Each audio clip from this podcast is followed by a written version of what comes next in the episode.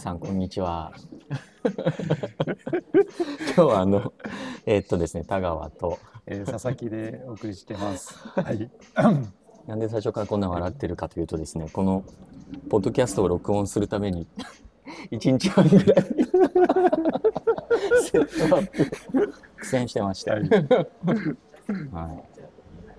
えーっと今日はですねあのアンカーの 新しいこれなんだろう？ポッドキャスト録音用プロダクト？はい。ですよね。ね。えーっと商品商品名を別にお金もらってるわけじゃないんですけど。そうお金持ってるわけじゃない。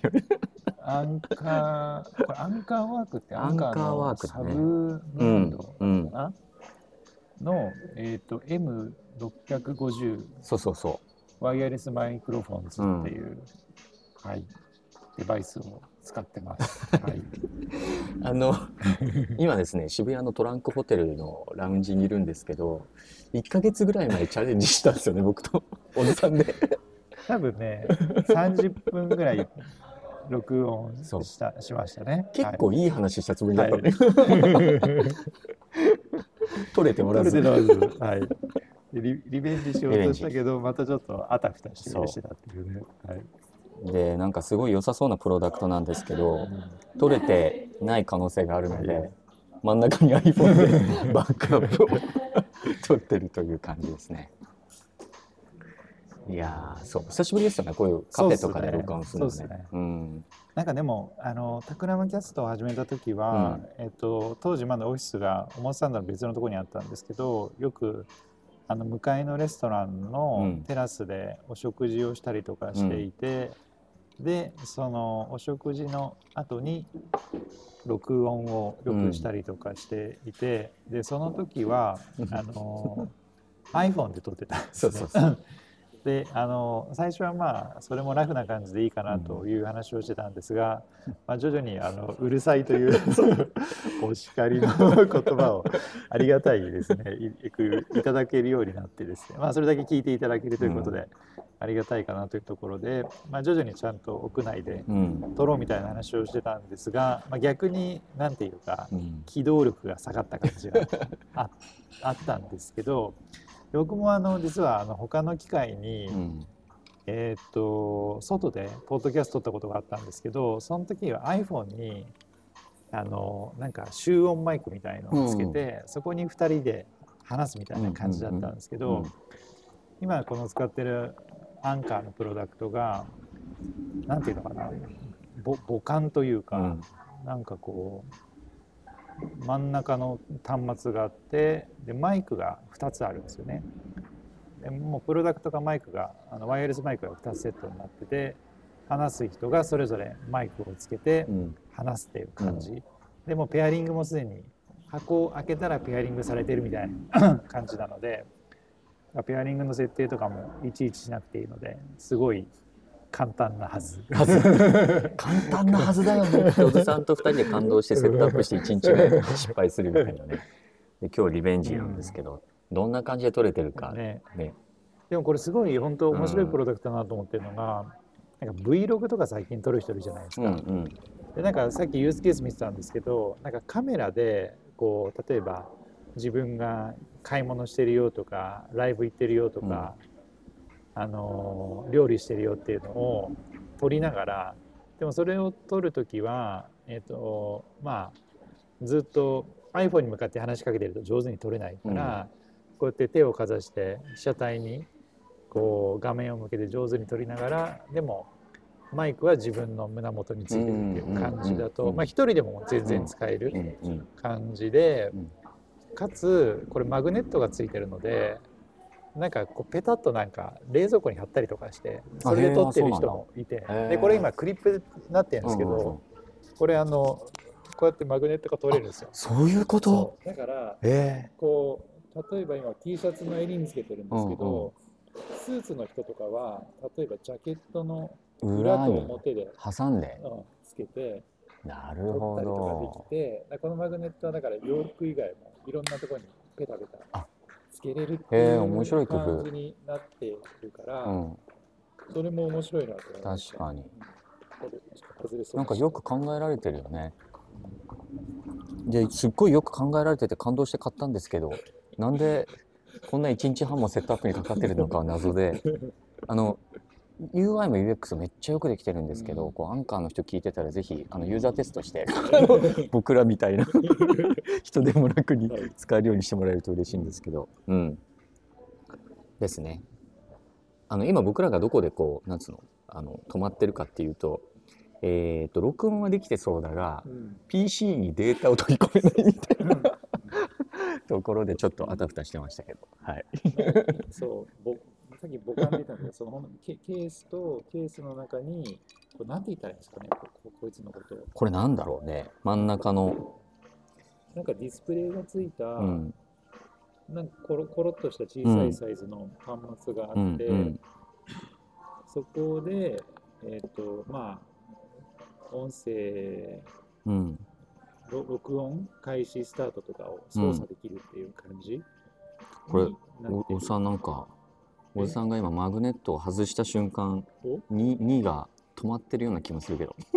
マジえマジなんか青じゃなくなってる。青じゃなくなっている。青じゃなくなっている。あ、ついた。ついた。あ今復活したよ。あ、えじゃあ俺切れてたのかな？すごいこうちょちょ待ってガチレビューみたいになってる。なんかあれじゃないの？そのさ脱着してる時に電源ボタンを押し押しちゃったの電源ボタン押しちゃったんじゃない？ありえるな。今復活しました、ありえるな。はい、これもそのまま流せる。あ、こっちで撮ってるから。はい。いやー、難しいな。いや面白い。あこういうねちょっとうん。あの癖を理解すれば、ね。とてもいいプロダクト。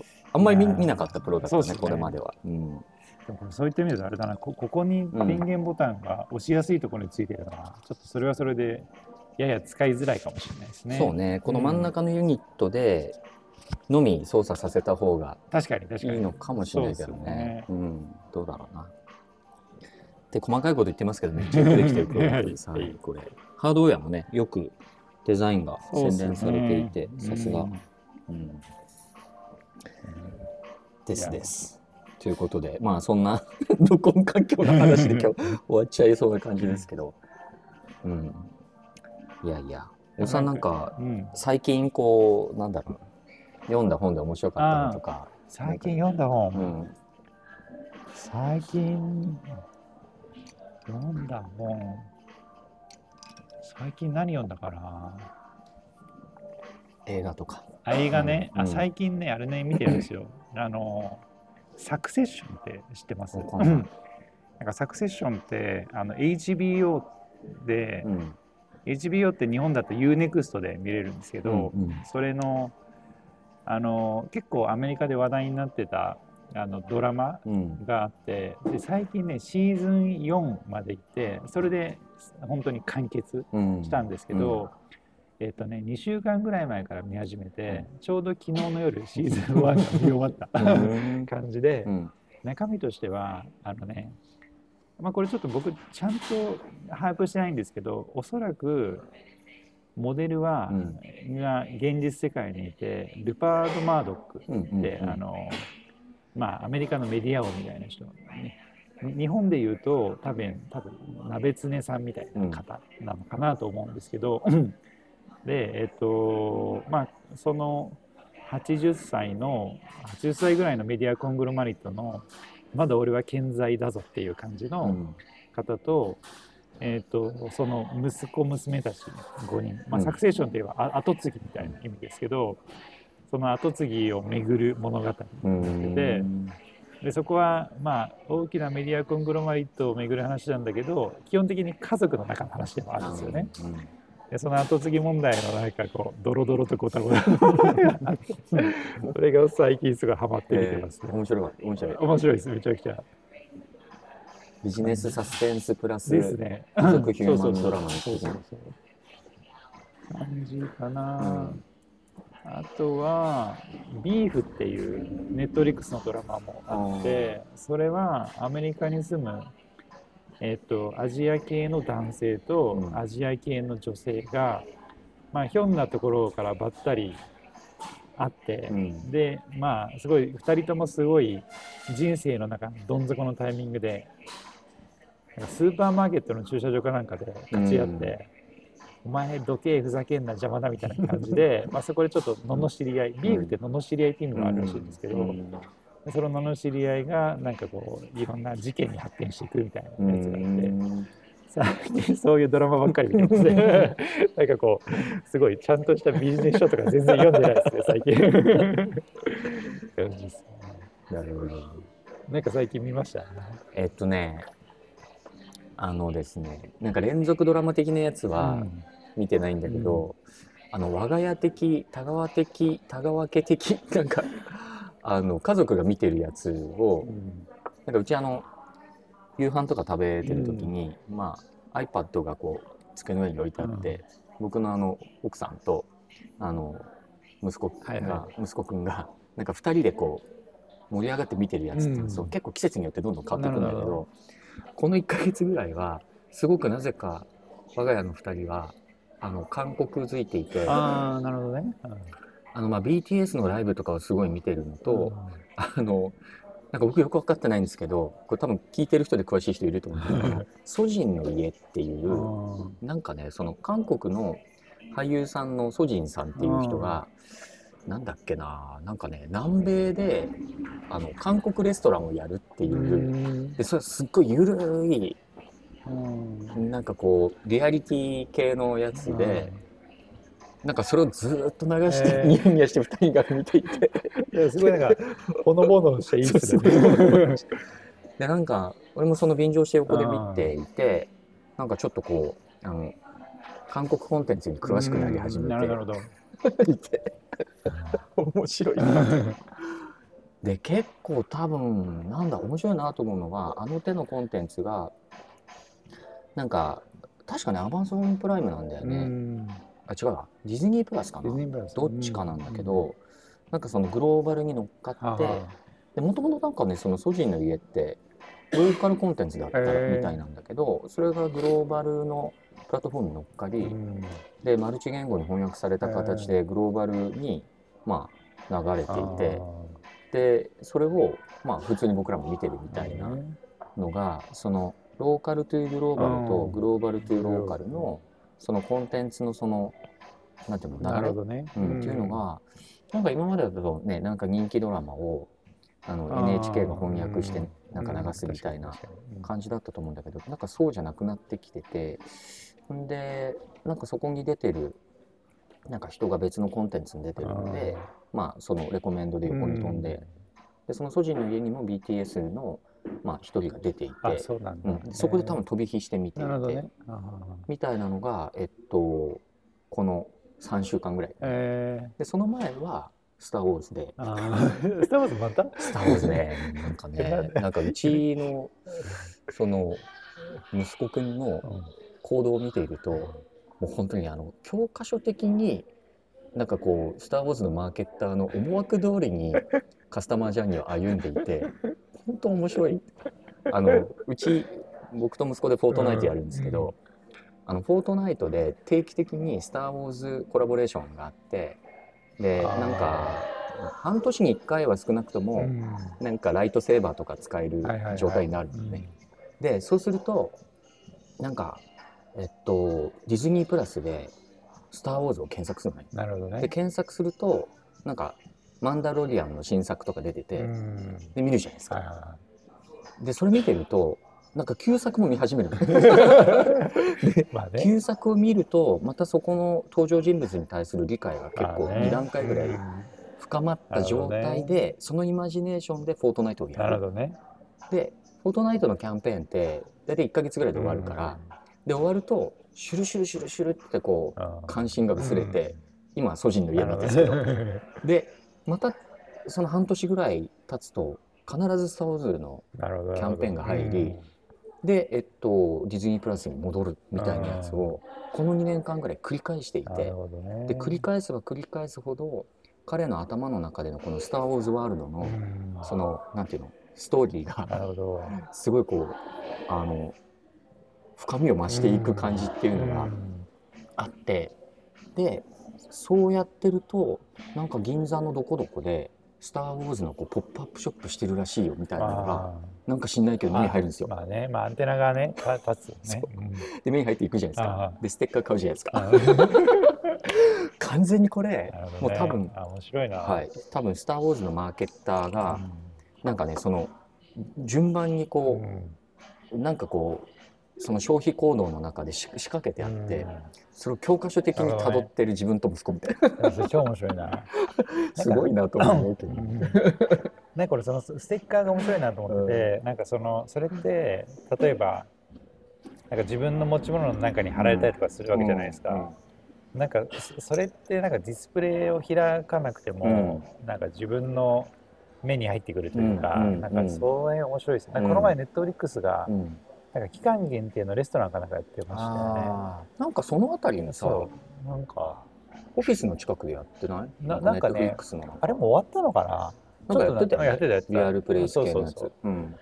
なんかあれもやっぱりもうだからオンラインはもううん。混雑しまくってるので、うん。どうオフラインにこう作るかって感じだと思うんですけど、うん。なんかえっとね A24 っていう映画制作会社が、あそこもなんか映画と連動して映画に出てくるバーを再現したバーを開いたりとかしてて、まあ、あとなんかちょっと野外映画祭みたいなのやったりとかして、なんかこうどうリアルでタッチポイント作るかみたいなのやってたんですけど、なんかそそのうちねなんかこうまあディズニープラスとか、うん。そういうところもまあすでにやってると思うんですけどなんかそういうの増えてくるかもしれないそうだね、面白いよね。だからよくそのなんだろう。まあオンラインオフラインとか、なんかいろいろうん、O2O とか言われるけど、なんか その本当かなって思うところもあるけうん。ど、すごいそれ教科書通りにはまってる自分を見ると、ね。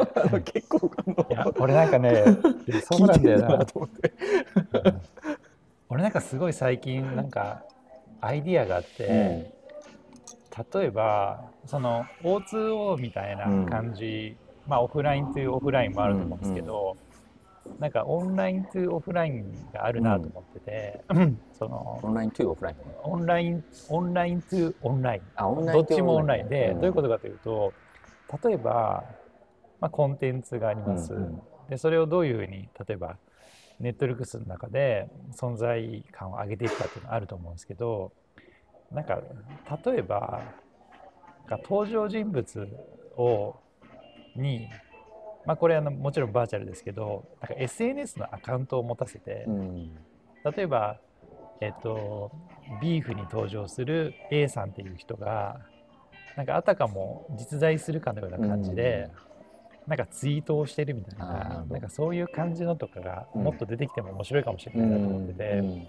なんかね最近なんだっけなある作家さんが本を書くときに、その自分がその登場人物の、まあ、理解を理解を深めるというかより描写をこう細かくするためになんかインスタのアカウントを持たせて、うん。それでいろいろポストさせたみたいなことを聞いてなんかそれすごい面白いなと思って、うんだからその普段消費者がいるこうツイッターとかうん。インスタグラムの空間にどうこうドラマとかを染み出させていくかみたいなのが結構大事かなと思っなるほてでそこでなんかネットリックスの番組の広告だとうんちょっと冷めるけど、うんなんか自分がこう感情移入してる登場人物だったらうんフォローするかなみたいな感じがあって面白いね、それがなんかなんかねもっとあったらいいなと思ってるんですけどね。もはやさこうまあチャット系の AI とかも発展してくるから、なんか「スター・ウォーズ」の中に出てきてるオビワン系のフリそうなんですよ。なんか自分のスマホの中に入れてそう。それもある。迷った時に確かにね。相談乗ってもらうみたいてかあとなんかそそういう意味で言うと本当になんか帯半系の帯がツイッターのアカウント持っててなんかリプ飛ばしたら返信してくれる。返信してくれるらしいこと言ってうん、くれる。うん。だけど昔そういうなんかね昔はそれが本当ボットでしたけど、うん。それがちゃんと本当にうん。チャットしてくれるってなると面白いかもしれない。えー。そうなんですよねあとは本で言うとちょっと、ま、真面目な本で言うと、うん。あの笹生さん。ああ僕もね今ちょうど今あれあ読んでる？理念経営そう理念経営2.0ね、を読んだのと、あと僕はあの個人的にすごいこう産業革命史オタクなので、えっ、とねなんだっけな発明系の本をあの最近も読んでもう一回現在進行で読んでるのは「ものづくりの科学史」っていうやあつと あとねえーっとあこれは結構面白い「近代発明家列伝」っていう。えすごい硬いタイトルすごいですね。列で、う。ん。これ確かね2つとも同じ人が書いてたやつじゃなかったっけな、なんか海海外の方ですか？いやえっ、とねこれね橋本武彦先生っていう多分あのーえっ、とね科学史のとか技術史のあのーあ東大の先生だったうん。方だね、この人の本が結構面白くって。なるほど。そう。このこの人が書いた本をちょっと最近シリーズで読んでるのと、あとまあすごいこうこのリスナーの方におすすめなのはちょっと本が分厚いからかんなんか読み切るのは難しいんだけど「アフター・スティー。ブ」っていうスティーブ・ジョブズのあの、後にティム・クック、ああそれ読みたいと思ってた、うん。がどういうふうに今のアップルを作ってきたのかっていう話。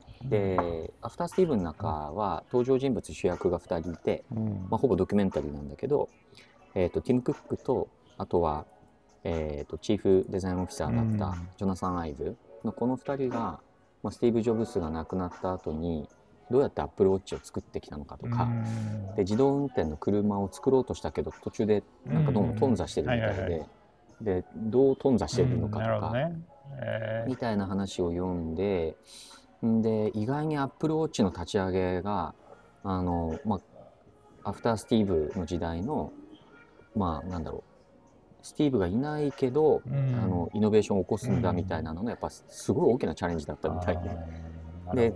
この前そのビジョンプロが出てきて、でビジョンプロはもうね本当になんかアフタースティーブのあの発明品だと思うんだけどなんかそこら辺も、まあ、そこにこうアップルを辞めたあのジョナサン・アイブが今ラブフロムって会社をイギリスでやってるけど、うん。なんかどう関与してるのかとか、うん。今のデザインチームとの距離感とかみたいなのを結構ね克明に書かれてて、えすごい面白かったしよくこれ取材したよなとー思って。うん面白い本だったんで、うんアップルフリックの人たちにはすごいおすすめ、アフタースティーブね。うん。でしたかね。そうそうそう。どなるほどね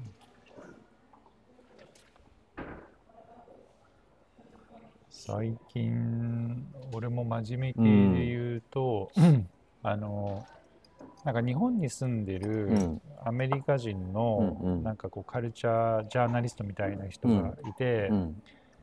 えー、とその人すごい昔面白い本か書いてて「アメトラ」っていう本書いててこれアメリカントラディショナルなんだけど、やっぱりそのアメリカの昔のあのファッションが、まあ、まさにこの辺の原宿で再解釈されてめちゃくちゃいい感じにブームになったん。だけど、その背後にどういうドラマがあってどういう人がいたのかっていうことを克明に描いたえ本があってでその人が、えっとね、去年ぐらいにカルチャーなんだっけなカルチャーステータスっていう本を出しててで俺の興味のうん。真ん中はなんか文化とかトレンドはなんかどう生成されどう広がるのかっていうところがこう興味領域なんですけど、結構そこにど真ん中にこう刺さる本で。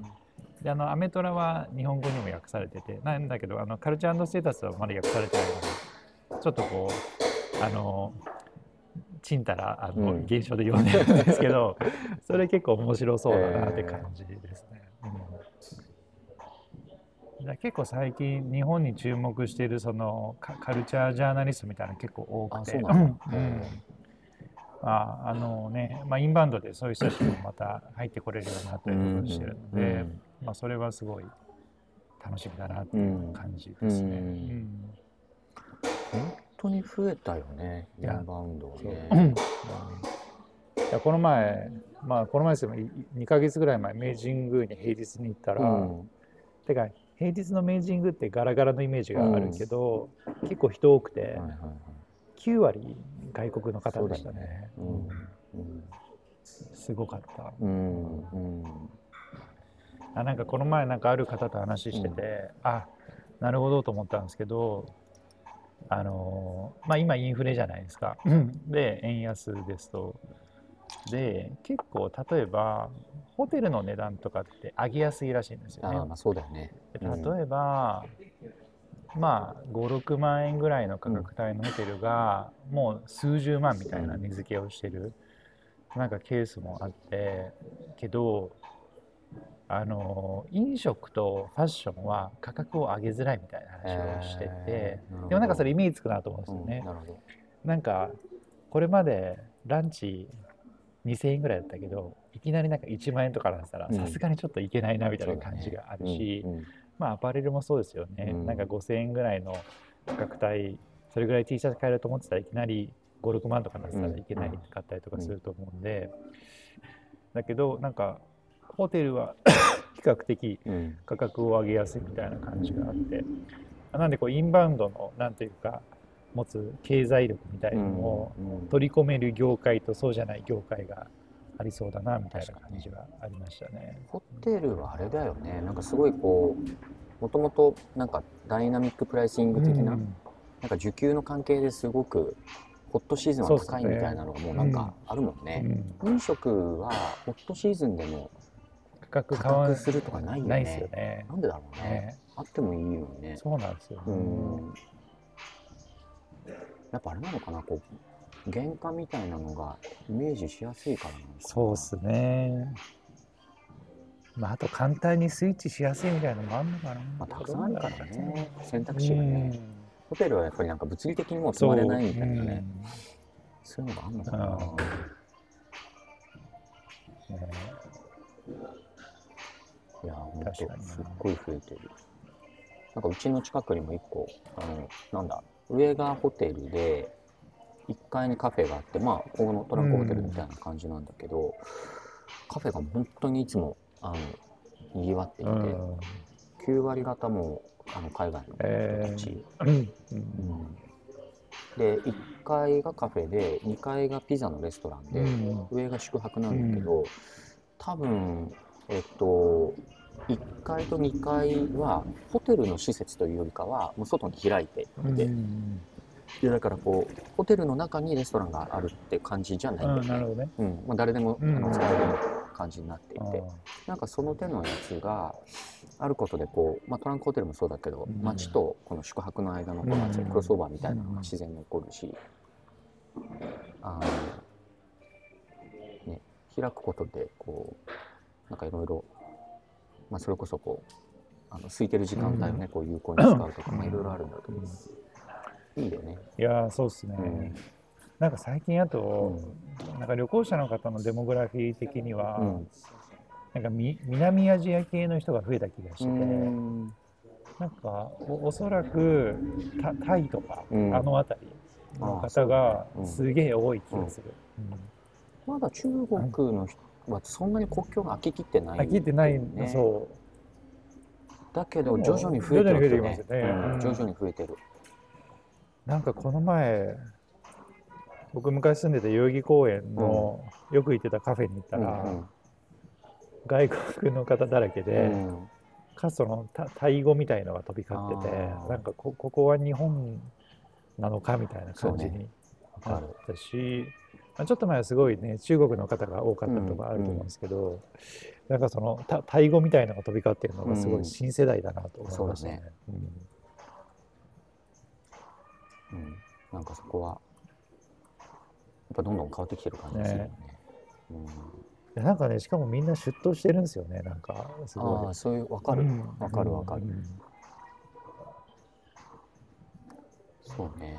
だからあっという間にそのなんだろうアジア全体のそういうところに対するこう関心とか洗練みたいなのってうん。5年後とかはもうまた多分全然違う感じにねですね。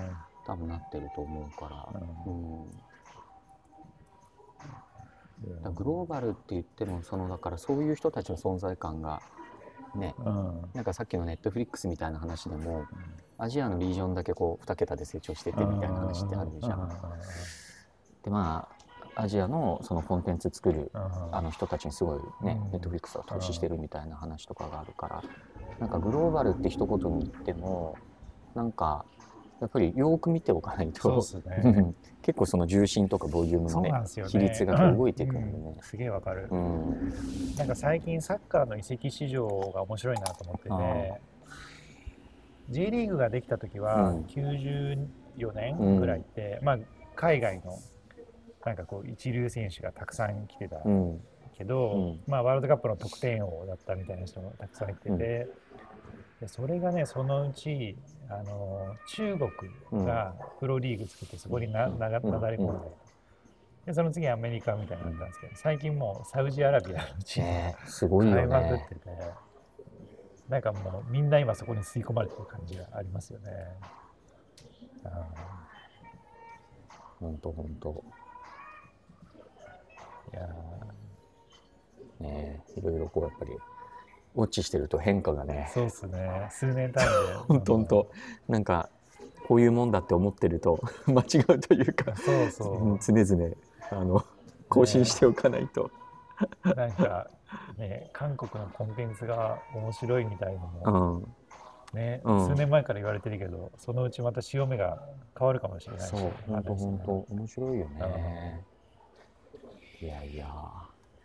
ということで、はい。い、や久々にこういうなんかあれですね、あの雑談的な、そうですね。キ キャストで。うこれ多分あれだよね、カフェでやってるこのカジュアル感みたいな、ん。